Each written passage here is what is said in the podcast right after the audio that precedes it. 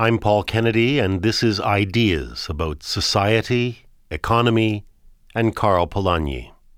We had a bay window where you could see what was happening up and down the street. And just down the street from where we lived was an army barracks, so I could actually see them rolling out these guns and coming along the street, and then you could hear the bombardment going on all night long. It was 1934 when 10-year-old Kari Polanyi sat in front of her bay window and watched Vienna descend into civil war. The year before, the brewing conflict had forced her father, Karl Polanyi, to leave Vienna for England, where she would soon join him. It was as an exile that Karl Polanyi had arrived in Vienna from Hungary in 1920, and it was as an exile that he would leave the city to begin a new life. Tonight in Ideas, we tell the story of those years as we continue with David Cayley's series on the life and thought of Karl Polanyi. Ranging across anthropology, economic history, and social theory, Karl Polanyi was one of the 20th century's most penetrating critics of what he called the market society. His account of the origins of the modern market economy, the Great Transformation, is as fresh and pertinent today as when he wrote it in 1944. Here's David Cayley with Part 2 of Markets and Society.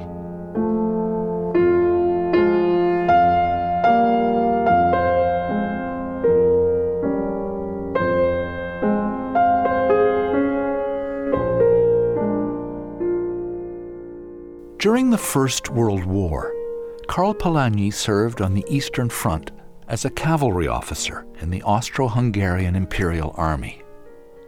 Conditions were unimaginable. "Here there is nothing, nothing," he wrote to his sister.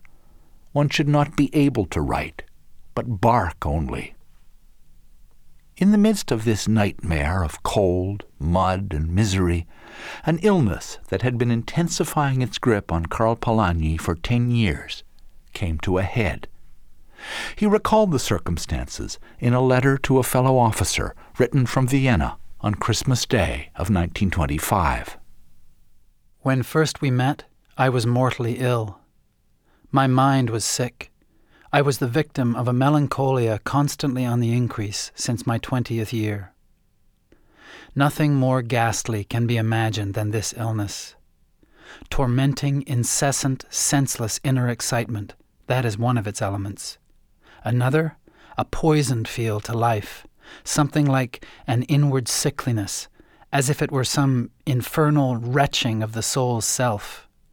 The third, narrowed down consciousness, obsessed, compulsive thinking.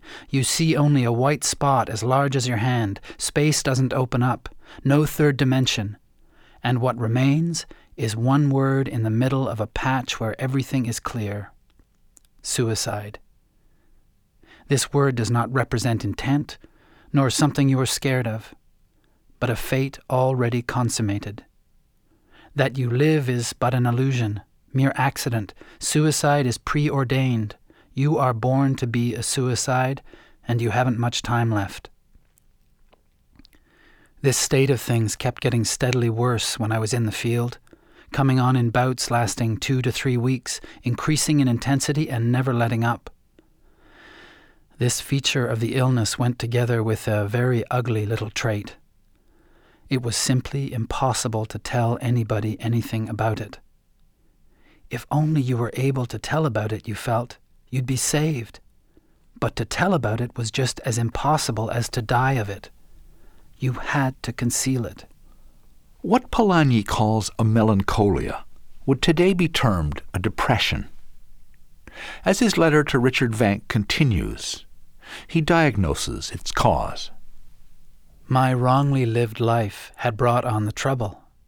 The illness was but the cry of pain of my miserably crippled true life. Then came the turning point, a tremendous transformation. I changed. I understood. Here was the starting point of my later life. My former ego knew duty and the joy of art passionately, but in isolation, not leading to the building up of the personality. That's how I was when I was in the field. Forbiddingly, rigidly duty-conscious, yet avidly grasping and delighting in poetry. Today, all is different. I don't believe I'll ever understand what was then choking me, as the rope chokes a man being hanged. The problems of pure artistic form. Something else has taken its place. The ethical world. To live and comprehend ethical reality, and thus create it.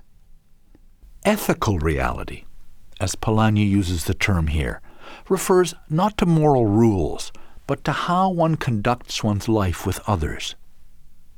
Abandoning the problem of pure artistic form, as I understand him, meant giving up the illusion that he could somehow suck salvation out of his own thumb.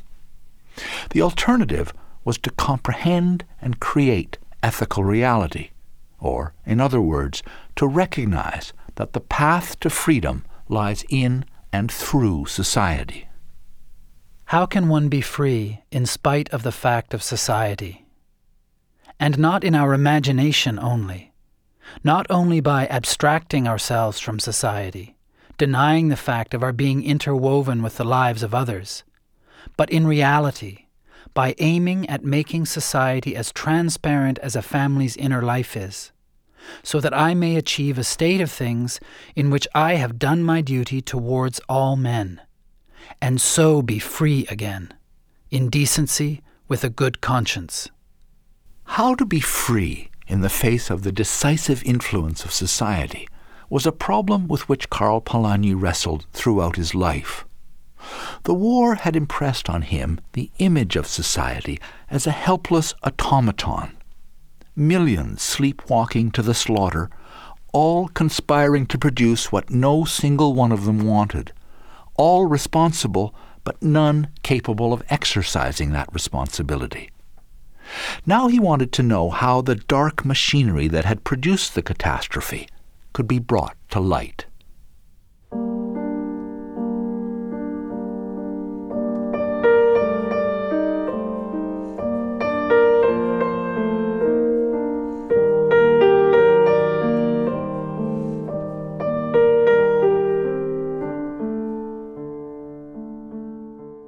The end of the war and the collapse of the Austro-Hungarian Empire created political chaos in Hungary. In the fall of 1918, a liberal Republican government was formed, only to be swept away 6 months later by an abortive Bolshevik regime. It lasted only 4 months before Hungary was occupied by French and Romanian troops.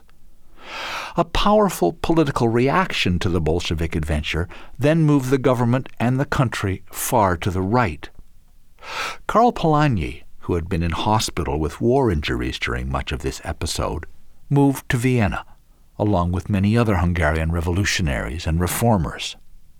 This is Karl Polanyi's daughter, Kari Polanyi-Levitt, retired professor of economics at McGill University and one of the founders of the Polanyi Institute at Concordia University in Montreal. When my father came to Vienna, after he was released from the hospital, there was a large pension. It was called the Helmstreitmühle, and it was on the outskirts of the city.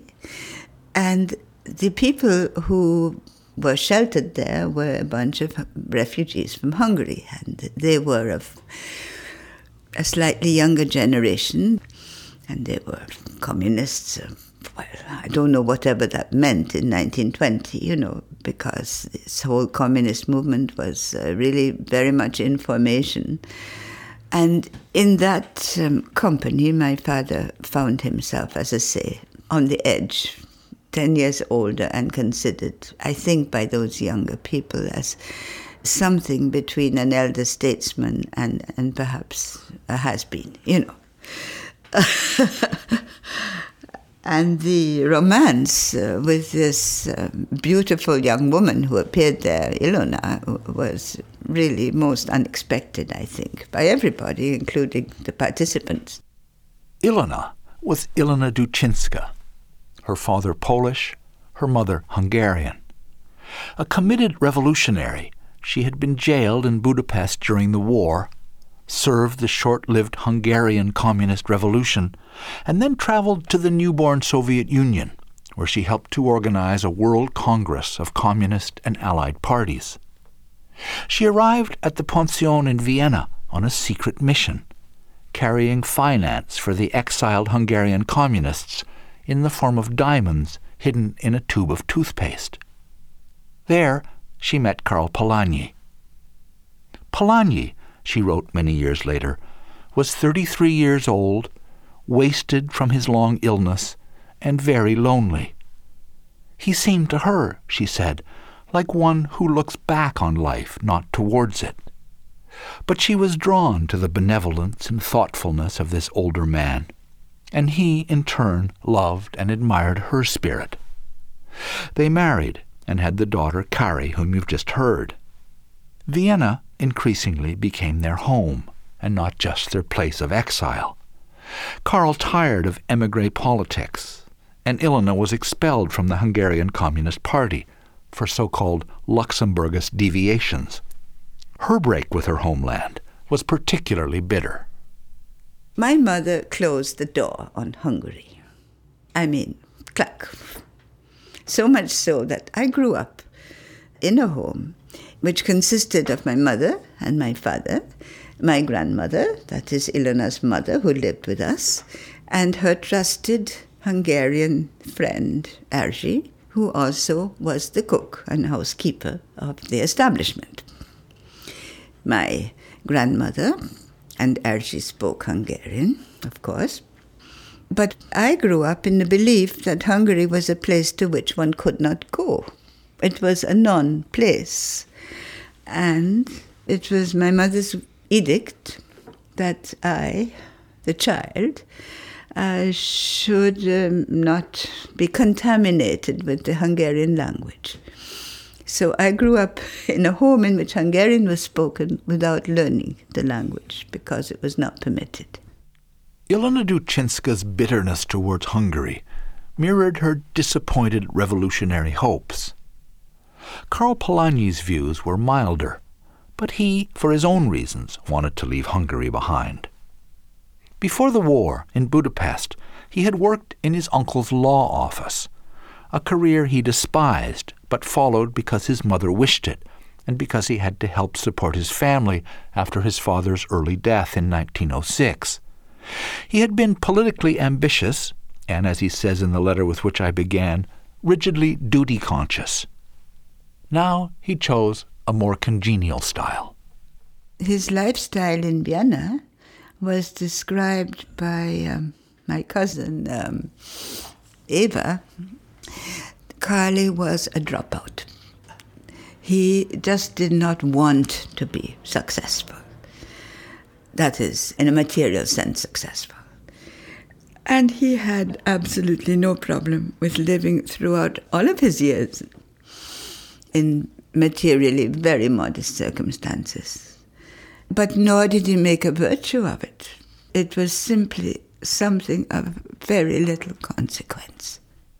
Once he had settled into this modest, scholarly style of life, Karl Polanyi became, as his daughter once said, the dean of his own university, surrounded at all hours by friends and students, weighty talk, and a blue haze of tobacco smoke. The family lived in a working-class district, and Karl Polanyi made his living as a journalist. He wrote for the Austrian Economist, a German-language weekly whose scope was similar to The Economist of today. Polanyi was the foreign editor, a position from which he was able to make a close study of the political and economic currents that would eventually push the world into economic breakdown, fascism, and war. His research was his weekly digestion of the elite Western European newspapers. My father had subscriptions to 3 foreign papers, the Times of London, Le Temps, which was like Le Monde is today, French paper, and the Frankfurter Allgemeine Zeitung.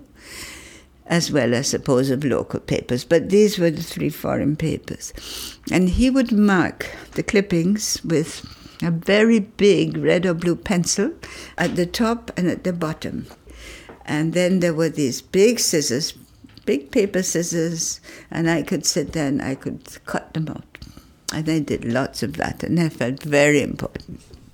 The clippings that Kari Palagyi cut were loaded into a shapeless, overtaxed briefcase and trucked to the weekly editorial meetings at which the next issue of The Economist was planned. It appeared, one colleague recalled, that this truly cosmic briefcase contained every possible piece of information relating to world events reported during the past week. Or, he goes on, not yet reported, because Palagyi was something of a legend for his foresight and his shrewd sense of what was about to become news. Vienna, in these years, was socialist, with a government that employed what its opponents called tax Bolshevism to build a municipal worker state.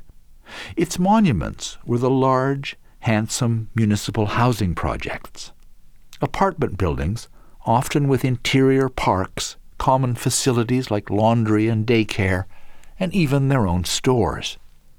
The most famous, still standing, is the Karl Marx Hof. The Karl Marx Hof was simply the largest and best known of these developments, of which there were scores if not 100. All over town. Because what was done is that they cleared slums, really very bad slums. But Vienna was known as a city of high rates of tuberculosis, in which workers were sleeping, this arrangement where the bed is rented to one person in the day and another in the night, as people share rooms and share beds on shifts, and terrible conditions. They tore that down and they erected the most modern at that time. And architect designed, and designed by some of the most famous architects of the Jugendstil, of the Nouveau Art period, which to this day are places, desirable places in which one would like to have a small apartment. The achievements of Red Vienna, as it was known, are not much remembered now. But to Karl Palagyi, the city's success in improving the living conditions, education, and culture of its working class amounted, as he wrote later, to one of the most spectacular cultural triumphs of Western history.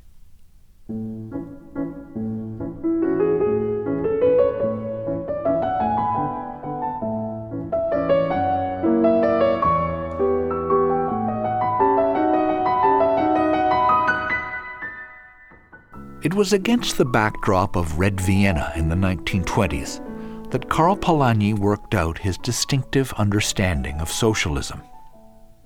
In his letter to Richard Vank, which I quoted earlier, he described his younger self as yawing between an idealistic devotion to duty on the one hand and solitary aesthetic rapture on the other.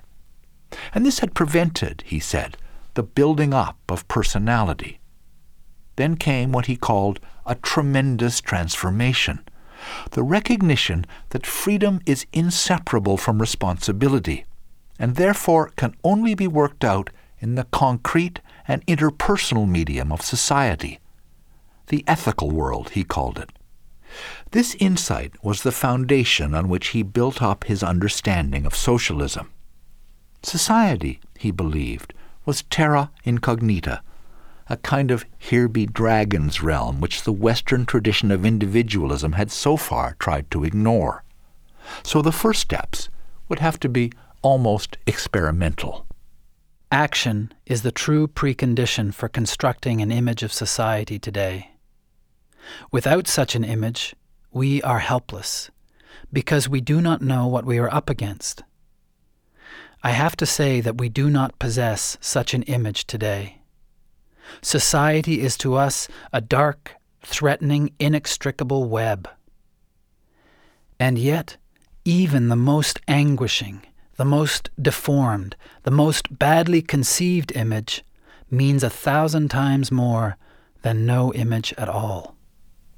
forming an image of society, in Polanyi's view, depends on our seeing it from within and learning to discern the consequences of our own actions. And this was Polanyi's great difference from the dominant view of socialism, which was Marxism. Marxism, he says, views the world from without, as a pure automatism propelled by the machinery of the class struggle. It claims that the world can be changed without the individual having to change. All one has to do is correctly apply the principles of historical materialism. Do but one of the following trifles, and we sincerely promise that society in its entirety will be transformed into an empire of truth and love. Vote in this or that ballot, on this or that colored paper, pay this or that sum, shoot whom we point to. We promise, if you do all this, society, which is built upon you, will change fundamentally. As this little satire makes clear, Polanyi rejected the idea that socialism could be defined in advance of the attempt to achieve it. For him, socialism was a free creation, rather than the outcome of a predetermined historical development. Man believes in development as he once believed in God. But God lives in the human heart, and we can read his laws in the soul.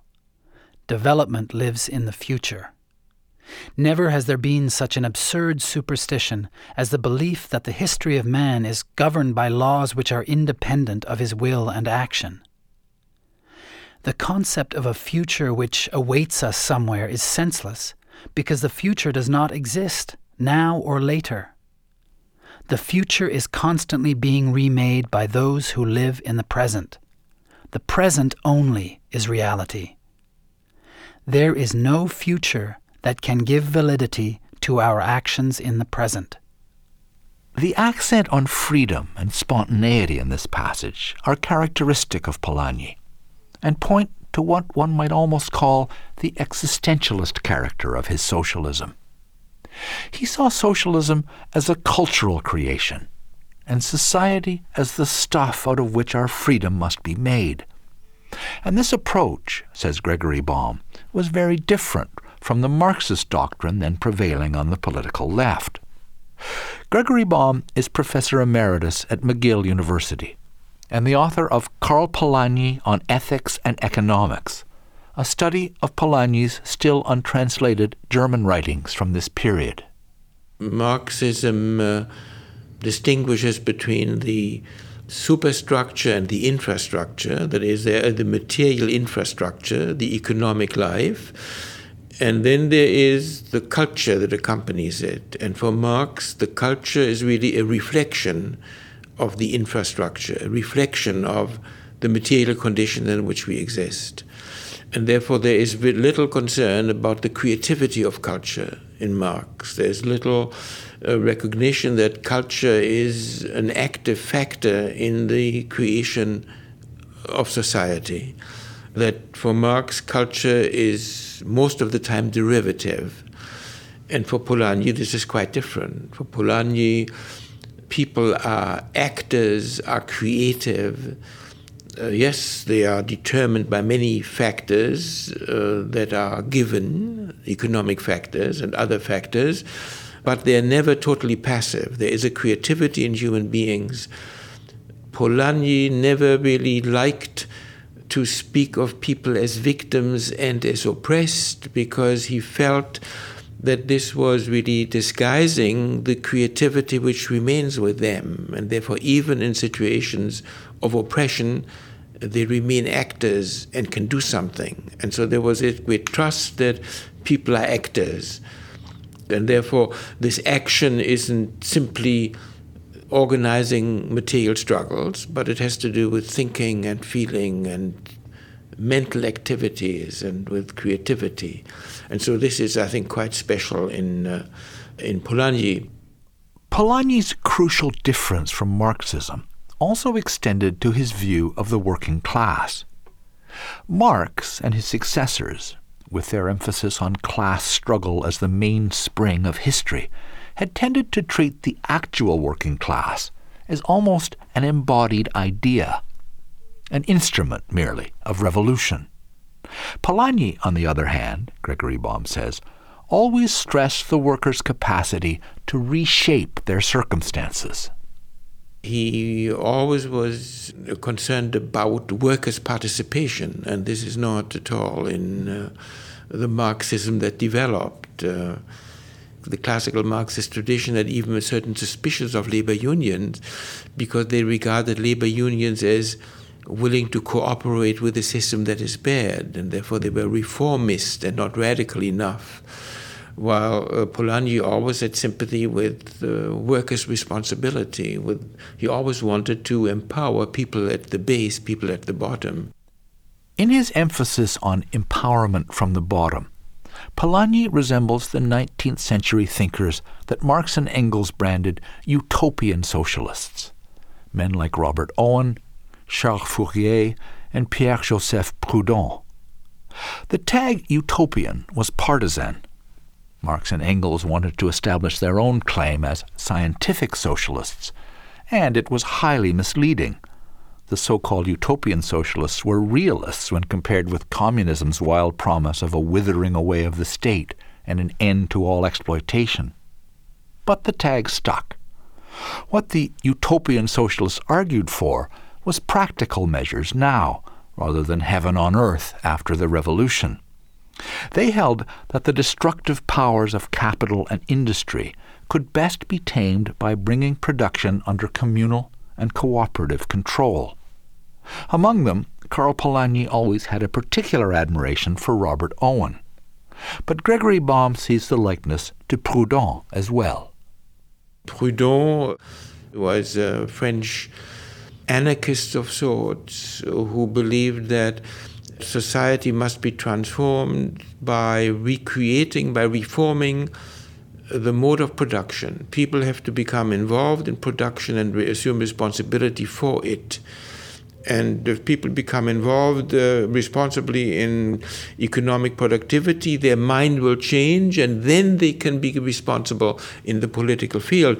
Proudhon was even against universal suffrage because they said people are unready to vote. They will vote foolishly. First of all, it has to be something has happened at the base, you see. And I think Polanyi, he was always a Democrat, but he also felt that, first of all, a social struggle to recreate the economic life from below.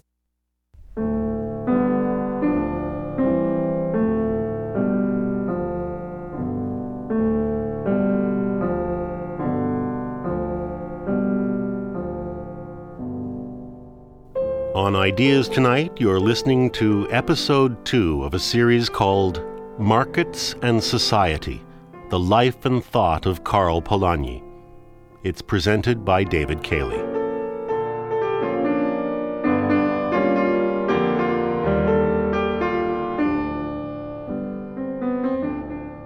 His commitment to recreating economic life from below led Karl Polanyi in a very different direction than Karl Marx. But there was one crucial point on which Polanyi was indebted to Marx. The idea that capitalism turns the products of human hands, hearts, and minds into alien powers. Marx, drawing on Hegel, called it estrangement or alienation. Polanyi summarized what he had derived from the master in an essay on freedom that he wrote in the early 1920s. Capital and labor confront each other independent of the will of individual capitalists and laborers. Again and again it is the case that despite available machinery and natural resources, despite employable workforces and pressing unsatisfied needs, the production apparatus stands still as if lamed, and no earthly power would be able to set it once again in motion. Not human will, but prices decide which direction labor must go. Not human will, but interest rates command capital. Capitalists, like laborers, like people in general, appear as a mere accessory on the business stage. Marx asks a question which is very similar to its own question. It's simply the question, how is it possible that, let's say, economic realities such as prices, such as capital, develop? There do not exist natural properties like that. That's always something which is based on human action. But human beings do not understand anymore what they produce. This is Klaus Thomasberger, a professor at Berlin's University of Applied Sciences and one of the editors of a 3-volume edition of Polanyi's early writings in German. So the whole relationship, the whole market process is produced by human beings. Capital is produced by human beings, but it is produced in a way that at the end the human beings are determined by seemingly objective categories. For Polanyi, these seemingly objective categories, like prices, are a source of unfreedom, because they appear as no one's responsibility. And without responsibility, he thinks, there is no true freedom. How can we be free if our actions continually escape us and produce consequences that we cannot see, cannot control, and cannot answer for? Polanyi's solution, Klaus Thomasberger says, was to organize economic life in such a way that the underlying relationships become visible. He uses the German term Übersicht. In English it would be an oversight or transparency, so that indeed everybody is able to see the consequences of his own actions, so that he would be, or he could be, responsible. That's his socialist utopia, at least in the 1920s. So he uses socialism here as description of a free and democratic society. Karl Polanyi's views on economic democracy first took shape in the early 1920s, when he took on Ludwig von Mises, an Austrian economist who is one of the direct ancestors of today's market fundamentalism, as the financier George Soros has called it. The debate concerned the feasibility of socialism, and in order to engage in it, Kari Polanyi-Levitt says, her father had to give himself a short course in the doctrines of Karl Menger, Friedrich Wieser, and the Austrian School of Economics. My father, I must say, had a lot of courage, because he had never studied economics. So he went and he got himself the books from Menger and Wieser, and I've seen them all in his library, and he studied this. And the controversy was it possible to organize a socialist economy? And Mises' position was, no, it is not possible, because without the price-making signals of a market economy, you cannot allocate resources efficiently, and so you cannot organize the economy. And my father wrote an argument to the contrary, a very long article, which I may say is not at all easy to understand. I tried more than once to translate it, but I found myself in very great difficulties, which I suspect are due to some genuine problems in his argument. This argument, in brief, was that prices could be negotiated rather than being left to the interplay of supply and demand. Producers, consumers, and the common interest would all be represented in such negotiations. The debate carried on for some time and involved several further exchanges. Polanyi made his case more concise and returned to it several times, but he was never fully satisfied. His student and friend, Felix Schaffer, in a memoir of his years with Polanyi, recalls Polanyi as saying that he would like to publish his theorem, as he called it, but he was afraid there was not much to it. For years he struggled to try to conceptualize this in the language of economics. And he did not solve what he called the problem. He did not solve the problem. And his younger colleague, student, I would say, Schaffer, who wrote the memoir, commented that eventually he gave up. Polanyi gave up on this and told his story in a different way using history. That was by the Great Transformation. The key words here, I think, are in the language of economics. Karl Polanyi was perfectly capable of making the ethical case for a democratized economy, and he was certainly aware that previous societies had successfully provisioned themselves without a price system. What he could not do was to build a model capable of convincing neoclassical economists on their own grounds. But it was this failure, his student Felix Schaffer claimed, that eventually led him to seek a standpoint outside of economics, and so turned him in the direction of history and anthropology, a turn that would eventually have momentous consequences.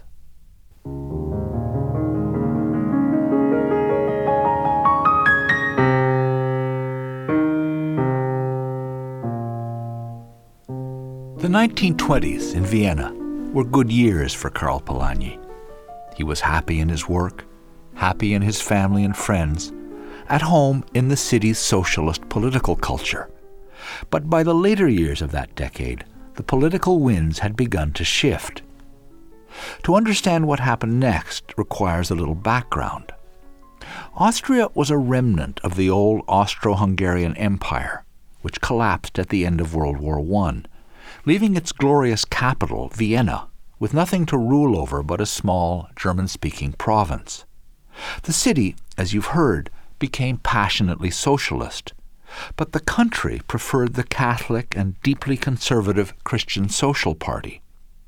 The enmity between the two factions was bitter, and both possessed their own armed militias.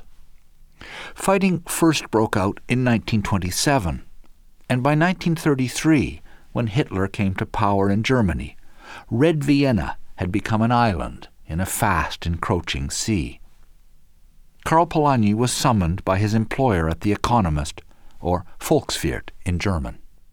The owner of the Volkswirt, who was also its chief editor-in-chief, decided that they could not afford to keep Karl Polanyi on the editorial staff because he was a declared socialist, the Rote, the Red, as they said at the time, and suggested that he should perhaps find a job in England, and also told him that they could no longer meet his salary, right? In other words, he was fired, politely, and this is what Henry did. He went to England, where he was able to organize another life in England.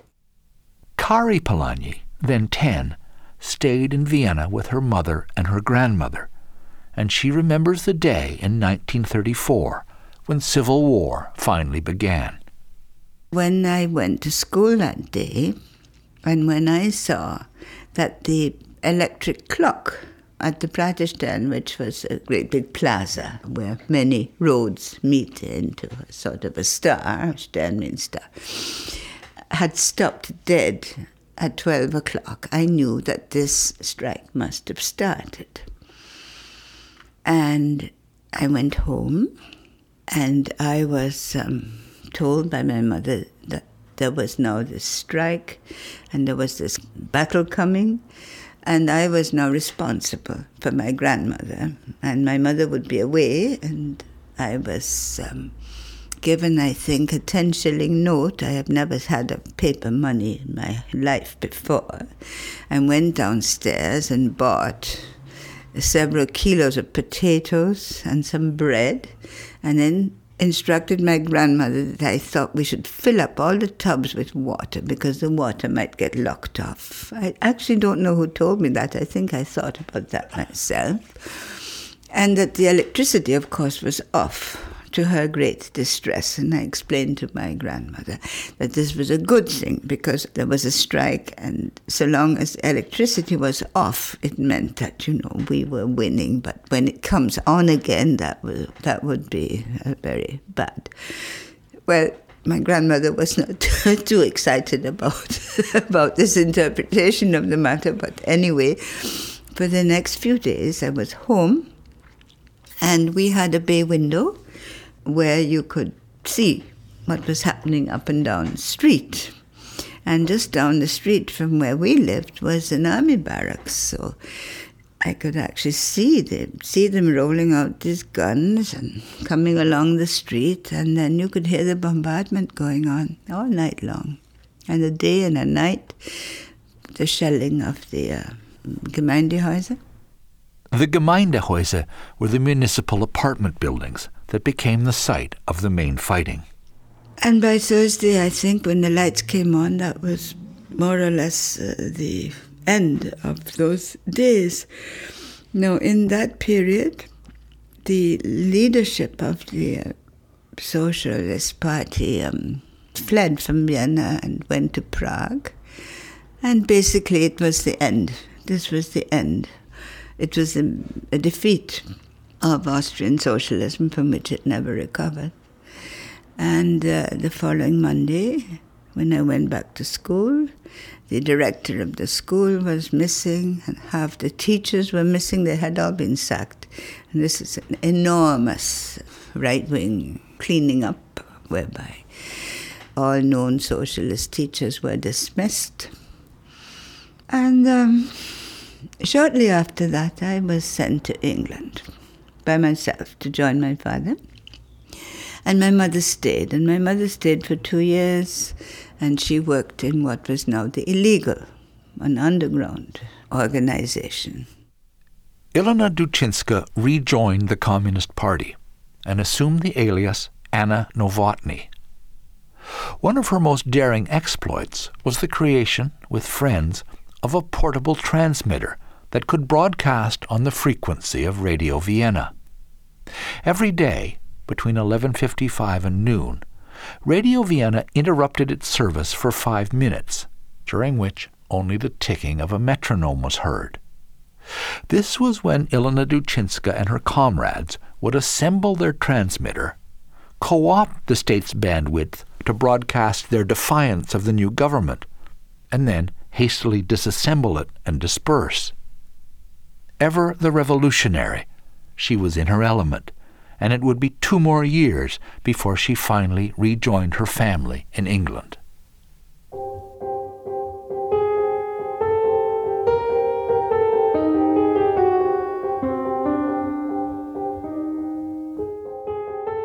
Karl Polanyi arrived in England in November of 1933, already fluent in the language, but a stranger to the country.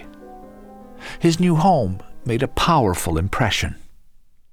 When he arrived in England, I think it was a real culture shock. And the culture shock I know because I was 10 years old and I experienced the culture shock of the difference.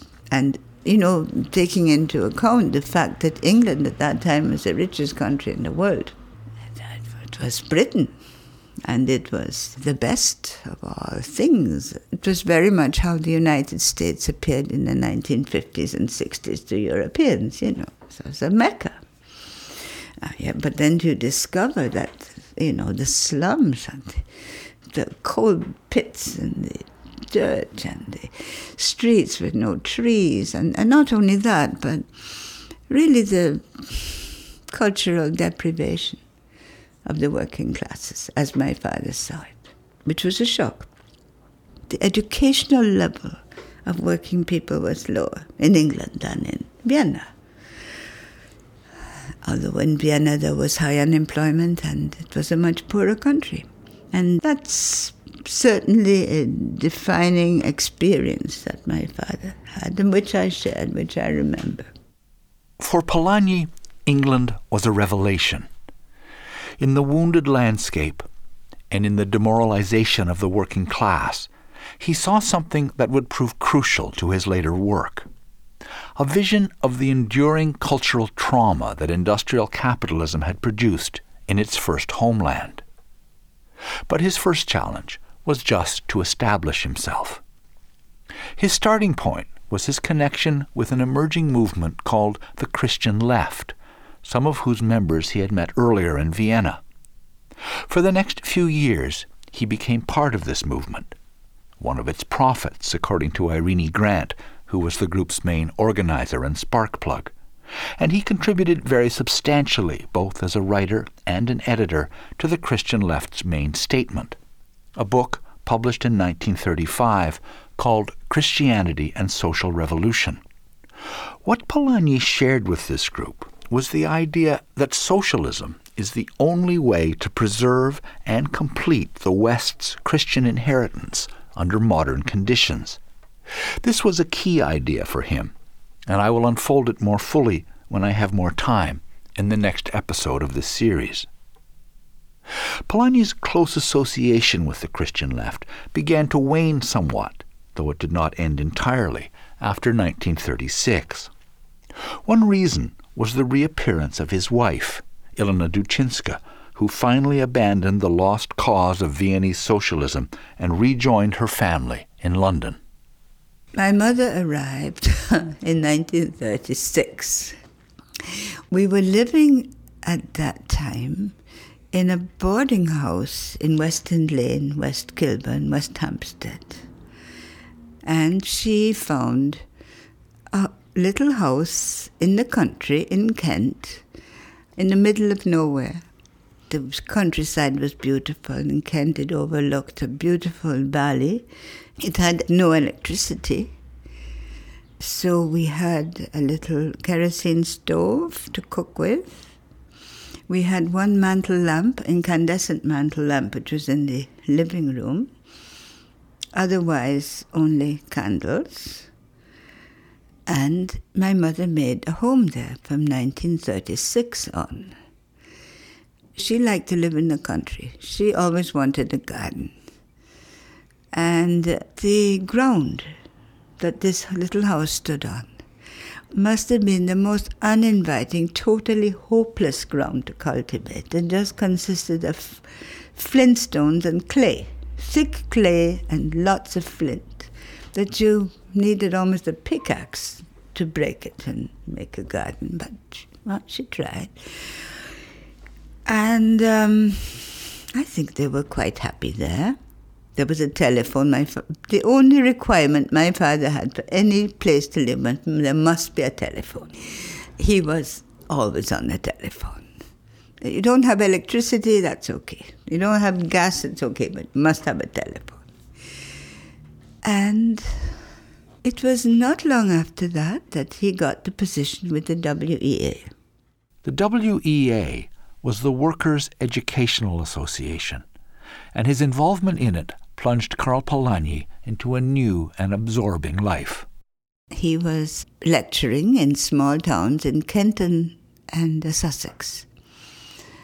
The lectures were held in the public library, usually, of places like Tonbridge, Canterbury, Bexhill-on-Sea, and he often had to stay overnight with some of the students, with some of the folks there.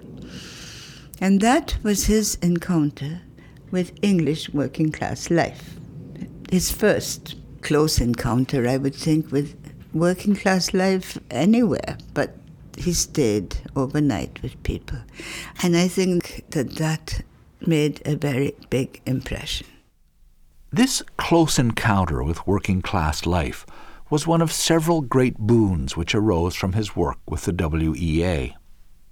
Another was his discovery of economic history, a field where he would eventually make a huge contribution with his book, The Great Transformation, but which he first got to know because he was required to teach it. And then there was the teaching itself. He had, of course, always been a teacher. Students had gathered round him in Vienna, and he'd already undertaken several extensive lecture tours in the United States, where he spoke everywhere from Princeton to tiny Piedmont College in the mountains of North Georgia. But now he reconfirmed this vocation and recognized anew that he was, as he wrote to a friend, born to teach. I think he liked his vocation very much, and he prepared for his classes as if he were addressing students in Harvard or Yale or Cambridge or you name it, as if it was a crowd of 200 students. Prepared lectures, and he was a great orator in his day in Hungary, legendary. So his delivery was, grand. He was a great teacher, a great educator, and he really found his métier, and he found his audience. And that's the beginning of the book of The Great Transformation. Comes in the lecture notes. Polanyi's years with the Workers' Educational Association were the years of what Winston Churchill called the gathering storm in Europe. Karl Polanyi and Elena Duchinska watched events closely and did what they could for friends and family left behind in Vienna. Both of them then were quite active in efforts to assist people to obtain visas and to get out of Austria. And there was much contacting of important persons in Britain to write the necessary letters, particularly Lord Wedgwood, Josiah Wedgwood, who was a Labour Party supporter and who had a family relationship to my mother. And that family connection with the Wedgwood family, I believe that actually we owe the great fortune of my father receiving a certificate of naturalization, British, in May of 1940. Very few weeks before he would have been interned, as so many other people were. And given his age and given his state of health, The Great Transformation would never have been written.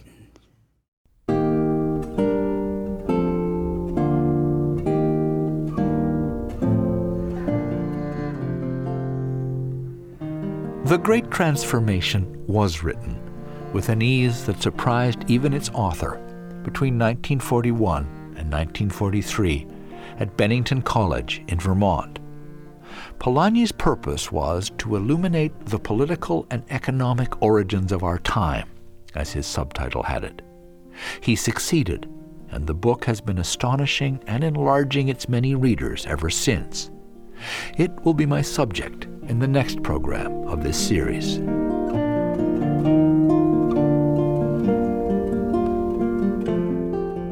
On Ideas, you've listened to Part 2 of Markets and Society, The Life and Thought of Karl Polanyi. It was written and presented by David Cayley. The words of Karl Polanyi were read by Care Wells. Our series continues next week at this time.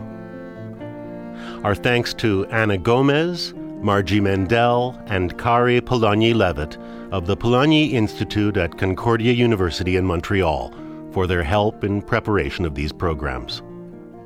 Technical production, Dave Field and Tim Lorimer. Editorial consultant, Richard Handler. Associate producer, Liz Nage. You can order a printed transcript of this 5-hour series for $25, or 5 audio cassettes or CDs for $40, taxes and shipping included. To order, please call 416-205-7367. You can also send a check or credit card information to Ideas Transcripts, Box 500, Station A, Toronto, M5W1E6. The executive producer of Ideas is Bernie Lucht. I'm Paul Kennedy. The news follows, then the arts tonight, and between the covers.